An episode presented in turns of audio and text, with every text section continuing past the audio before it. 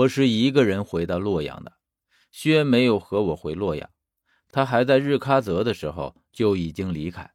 问及原因，他只说他有一件非常重要的事儿要去办。至于我双臂上的湿纹，在雪山里发作过一次之后就彻底销声匿迹，之后的时间里就像是什么事儿都没有发生过一样。最后来送我离开日喀则的是加干，对于加干我没有多少具体的印象，只是一面之缘罢了，所以当他找到我的时候我很惊讶，他却什么也没说，似乎知道我经历过什么事儿一样。他说他只是受人之托送我离开，我问这个人是谁，他毫不隐瞒地告诉我这个人是布多。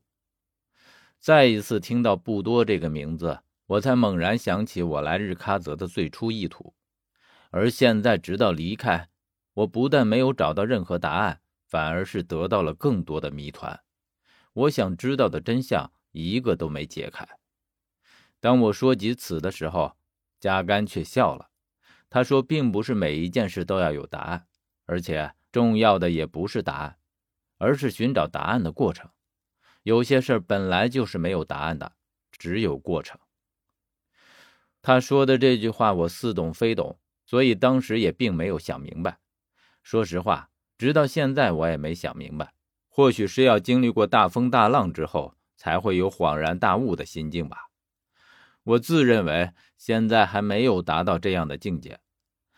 总之，加干在送别的时候做足了一个长者能做的一切，而且他绝口不提此次日喀则之行的任何事儿，包括疯子和十三的踪迹。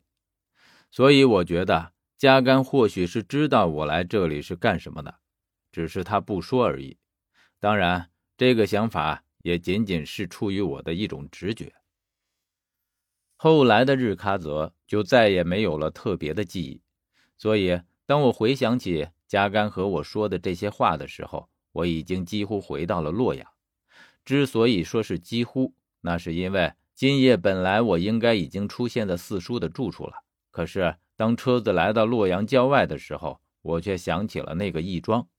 然后就有一种很强烈的冲动要去那里看一看。所以在下了车，站在这个前不着村后不着店的荒野郊外的时候，我对自己说，何源，你真的是疯了。那个荒弃的义庄是我记忆中永远都挥之不去的一幅画面之一，仅仅只是那一夜的光景，它就已经深深地刻在了我的脑海里。可是究竟是因为什么，我却根本想不出一个究竟的由头来。所以在另一个傍晚的时候，我终于站在了这座义庄的门口。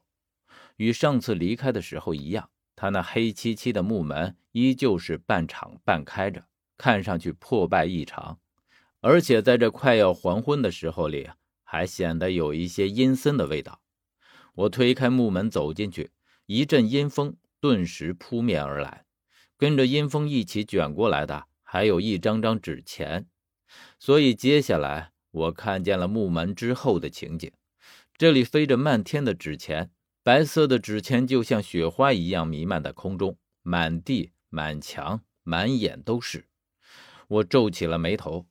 上次离开的时候这里除了破败根本什么都没有，现在又是哪里来的纸钱呢？就算这里是义庄，可是也早已经荒废了好几十年，况且我一路走来也并没有遇见任何出殡的人。怀着这样的疑问，我走进了正屋的客堂，迎面就见一口黑沉沉的棺材正正地放在客堂里，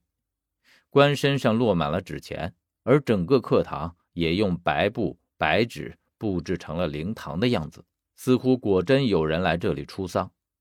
可是我却并没有看到任何人，这才是最值得揣摩的地方。